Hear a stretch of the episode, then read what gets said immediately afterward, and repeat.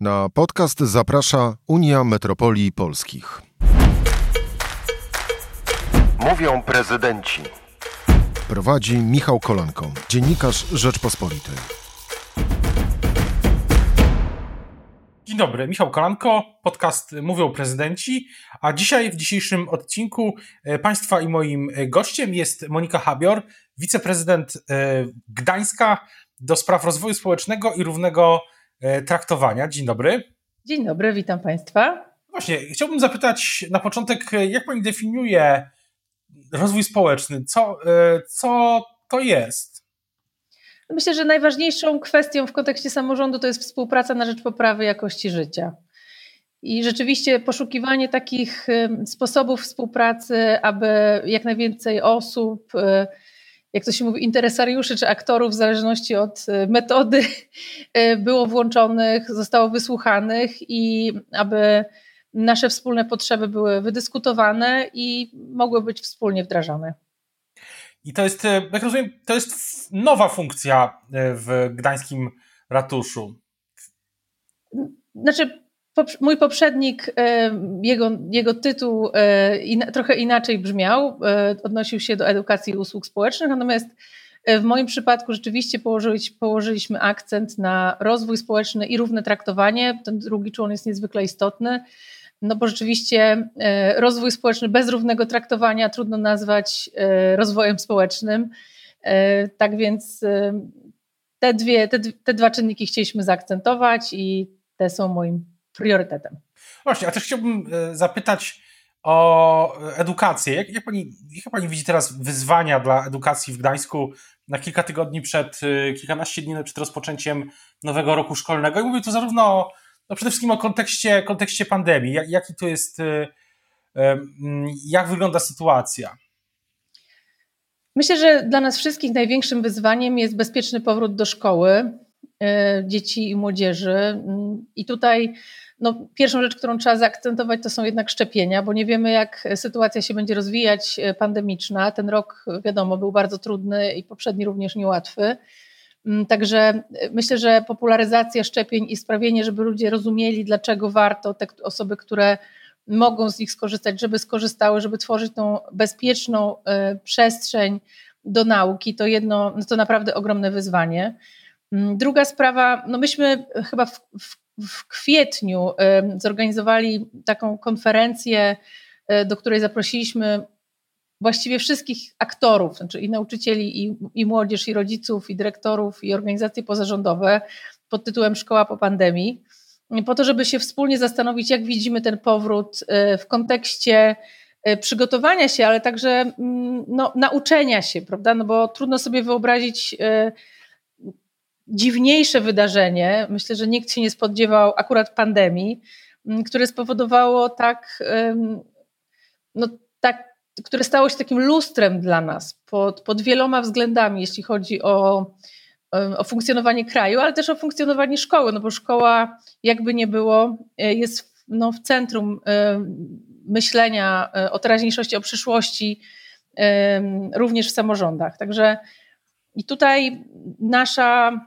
nasi interesariusze, społeczność przede wszystkim położyła ogromny nacisk na, na relacje Czyli to hasło, jeśli e, to hasło powracanie e, i budowanie relacji e, zdecydowanie jest naszym największym priorytetem. W naszym kontekście to nacisk na swobodną zabawę i tworzenie takiej przestrzeni dla dzieci do, i młodzieży do, do bycia sobą, ale też w relacji.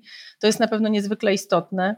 Kolejny, kolejny temat, który no na pewno wybił się niesamowicie, no to sama cyfryzacja, prawda? No bo E, pandemia jakby bez przygotowania wcześniejszego i planowania postawiła nas przed faktem dokonanym e, no i konieczności korzystania z tych narzędzi internetowych. Szczęśliwie w Gdańsku te przygotowania do, cyfry, do cyfryzacji, zwiększenia zakresu cyfryzacji szkoły były prowadzone już od wielu lat, bo to no, do, do, dnia dzisiejszego to już 4 miliony złotych e, zainwestowane w informatyzację szkół.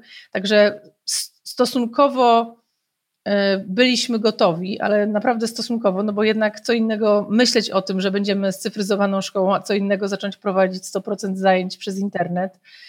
Mm, natomiast no tutaj to jest ogromne wyzwanie dla, całej, dla całego systemu edukacji, bo jeszcze w tej chwili y, przepisy, które pozwalają nam na prowadzenie tego e-nauczania, są wyłącznie przepisami wynikającymi z sytuacji pandemicznej. Dobrze by było, żeby tak jak cały świat przychodzi na możliwości czy hybrydowe, czy mm, online'owe, to żeby również szkoły, dla szkół była to naturalna mm, możliwość elastycznego dostosowania się do kolejnych wyzwań. Na następny pytanie... myślę, przepraszam, tylko tutaj jedno dopowiem, ale pewnie Pan będzie miał więcej pytań. No myślę, że kolejny wątek no to zadbanie o, o, ciało i o psychę, no bo też mieliśmy bardzo dużo zgłoszeń, to jest jasne, w całej Polsce dotyczące ciężkiego stanu psychicznego młodych ludzi i tutaj no tutaj to, to była też wa bardzo ważna rekomendacja i znacznie doz dozbrajamy szkoły i system e, w tych kolejnych miesiącach. A ile, e, tutaj są, jest, jest rzeczywiście kilka, kilka ważnych e, pytań, ale zanim jeszcze kilka pytań, też chciałbym zapytać przede wszystkim o na przykład szczepienia, czy na ile, czy na ile uważa Pani, że o tym, o tym mówi Ministerstwo Zdrowia tak czasami, że na ile uważa Pani, że przy, dobrym pomysłem jest to, żeby szczepienia na przykład dla nauczycieli były, były obowiązkowe, a z drugiej strony na ile mm, powinno być, na, na, ile powinny być, e, powinny, dąży, powinno się dążyć do tego, żeby dzieci były jak najbardziej e, zaszczepione, może też tutaj powinien być jakiś rodzaj obowiązku. Znaczy ja, trudno by było, to była raczej wyraz arogancji z mojej strony, gdybym jako socjolożka mówiła, kto ma się szczepić obowiązkowo, a kto nie. Natomiast y, tutaj zdaje się na, na decyzje specjalistów i specjalistek, więc uważam, że y, dobrze by było mieć y, możliwości w większym stopniu monitorowania kwestii, jak to się mówi, wyszczepienia. I, i, i posiadania takiej świadomości, ile osób w danej szkole jest wyszczepionych, jeśli chodzi o nauczycieli, jeśli chodzi o dzieci, bo teraz te dane, no oczywiście one są dobrowolne, no bo też mamy RODO i to są dane wrażliwe, natomiast no dobrze by było w jakiś sposób to monitorować. Ja jestem zwolenniczką szczepień, natomiast wydaje mi się, i tak jak rozmawiam z ludźmi o różnych poglądach, to wydaje mi się, że nasz sposób tłumaczenia nie jest wystarczający. Wydaje mi się, że ludzie oczekują większego kontaktu z osobami, które dobrze rozumieją to zagadnienie szczepień, tak żeby mogli różne wątpliwości rozwiewać. I tutaj myślę, że nasza rola też będzie większa. No zobaczymy, teraz czas, czas pokaże, ale na pewno my tutaj jesteśmy no, zwolennikami promowania szczepień jak najbardziej. Na ile uważa Pani, że a ten pomysł, żeby mm, dzieci wróciły do szkoły od razu w trybie stacjonarnym na samym początku, to jest, y, tak, tak jak rozumiem teraz strategię y, rządu, w chwili oczywiście przed tą potencjalną czwartą, czwartą falą, to jest, to jest dobry, dobry kierunek. Co, co właśnie, y, czy, czy były jakieś też Państwa rozmowy, były jakieś uwagi, co właśnie mówi społeczność, o której też Pani wspominała wcześniej? Moje zdanie, to jest trochę pytanie o to, kto, kto podejmuje ostateczną decyzję, a kto jest e, najbliżej ludzi. I moim zdaniem, ja tutaj bym była zwolenniczką maksymalnego oddawania, mm, albo przynajmniej wsłuchiwania się w sytuacje mm, w samych szkołach dlatego że trudno tak jednym, e, jedną decyzją z Warszawy zadecydować absolutnie o każdej możliwej, e, możliwym wariancie. I tutaj te możliwości hybrydowe, możliwości testowania, myślę, że gdyby dyrektorzy i dyrektorki mieli takie możliwości w większym zakresie, gdyby to zaufanie w stosunku do nich było większe, to wydaje mi się, że to by mogło wielu osobom e, no, no, ułatwić ja się obawiam najbardziej tego, że w tej chwili całkowicie otworzymy, a za chwilę całkowicie zamkniemy. Mm, I żadna z tych opcji no, nie jest optymalna. Y, w, wielu, w zeszłym roku w wielu przypadkach trudno nam było zrozumieć takie, takie, mm, takie decyzje typu dzieci nie mogą wyjść z domu do godziny 16, prawda? Albo brak możliwości, y, brak możliwości organizacji swobodnej zabawy w dystansie, na świeżym powietrzu.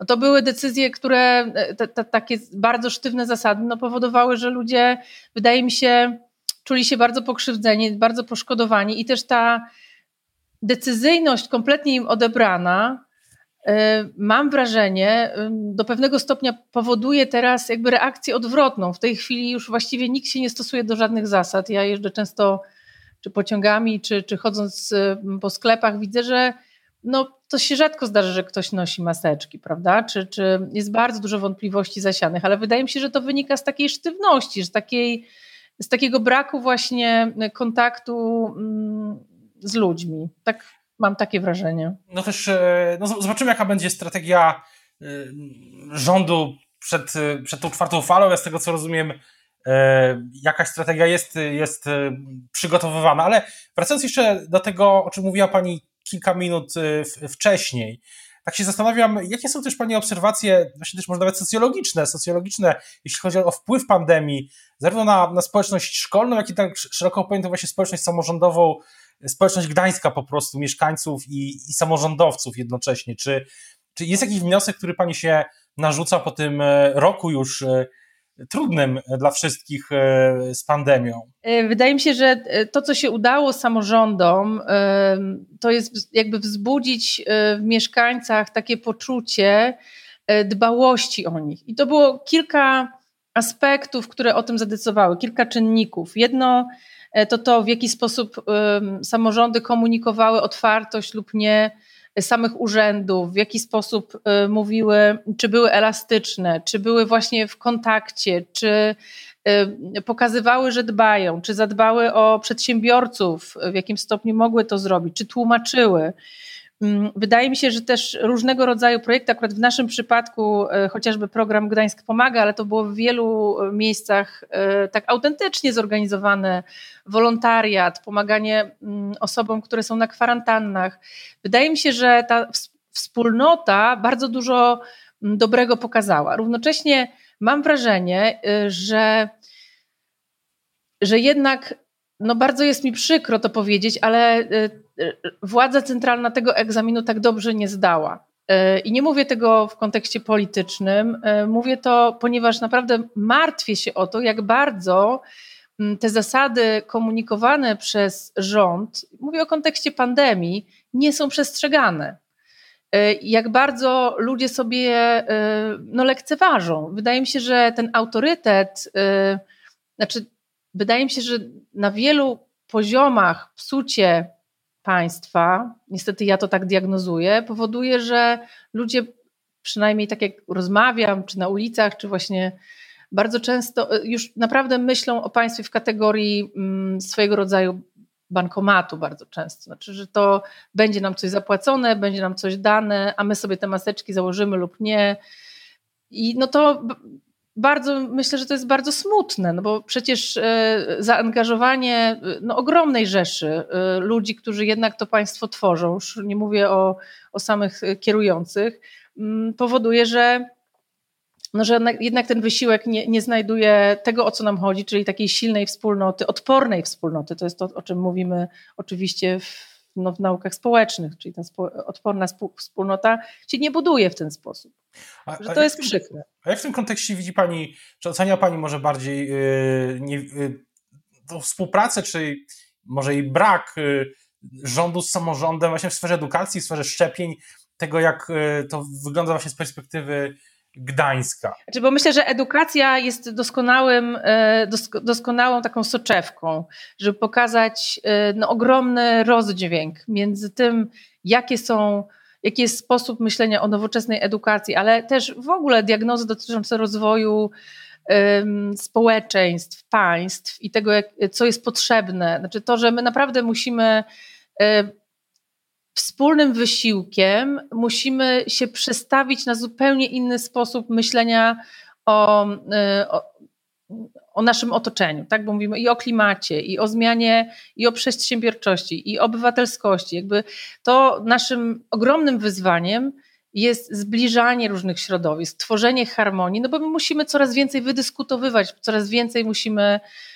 o, o, o coraz większej liczbie rzeczy czy tematów musimy wspólnie dyskutować. I edukacja, e, ta nowoczesna edukacja, te nowe trendy dotyczące tego, w jaki sposób uczyć, właśnie mówią o tym, czy chociażby Unia Europejska, czyli te kompetencje kluczowe, obywatelskie, wielojęzyczność, cyfryzacja, komunikacja, kompetencje dotyczące nie wiem, przedsiębiorczości i tak dalej, autoekspresji też przecież i świadomości kulturowej. To są takie rzeczy, które są niesamowicie ważne e, na poziomie młodych ludzi, którzy muszą to wytrenować w przedszkolu, w szkole e, podstawowej czy średniej, muszą to wytrenować w bliskości, muszą się wypraktykować wzajemną tolerancję, słuchanie siebie i, i, i dialogowanie.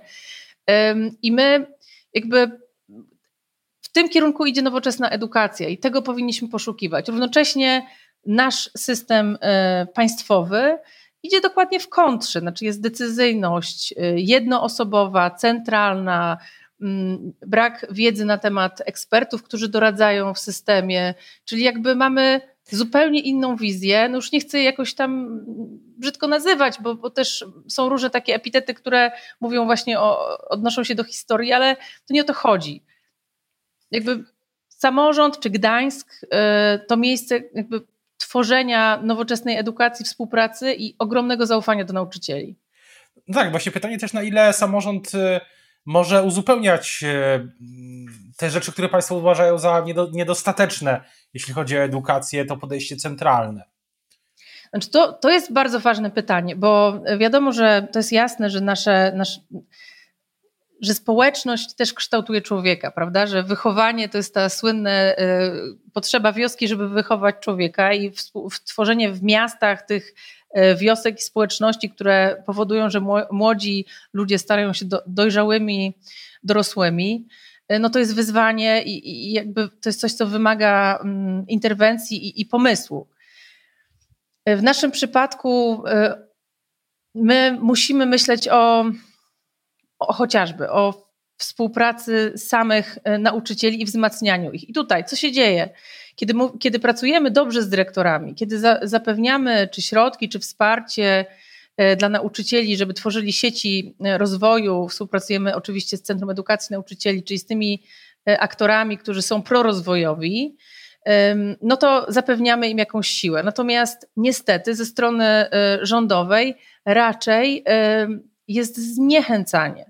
Zniechęcanie do rozwoju, zniechęcanie do podejmowania ryzykownych tematów. No, zdarza się, że ktoś podejmuje temat równości i jest tak kontrolowany przez e, e, kuratorium, że serdecznie mu się odechciewa w ogóle na ten temat rozmawiać, a przecież chciał, nie wiem, zaprosić e, migranta do szkoły, czy, czy po prostu porozmawiać. No to, to są rzeczy bardzo trudne do wyobrażenia. Czy mm, czy podejmowanie inicjatyw takich zmierzających do zniechęcania dyrektorów, chociażby w kontekście strajku kobiet, którzy pisali no, niezwykle niewinne maile dotyczące bezpieczeństwa i nagle mieli y, komisje dyscyplinarne. To powoduje, że, mm, że te nasze wysiłki y, i tworzenie dobrego klimatu no, są torpedowane. Oczywiście one to też w zderzeniu z tymi pomysłami mm, wychodzącymi z, z ministerstwa dotyczącymi zmiany w ogóle systemu powoływania dyrektorów i ich odwoływania, ich kontrolowania, no to, to pokazuje ten, ten no, spór kulturowy, który między nami jest.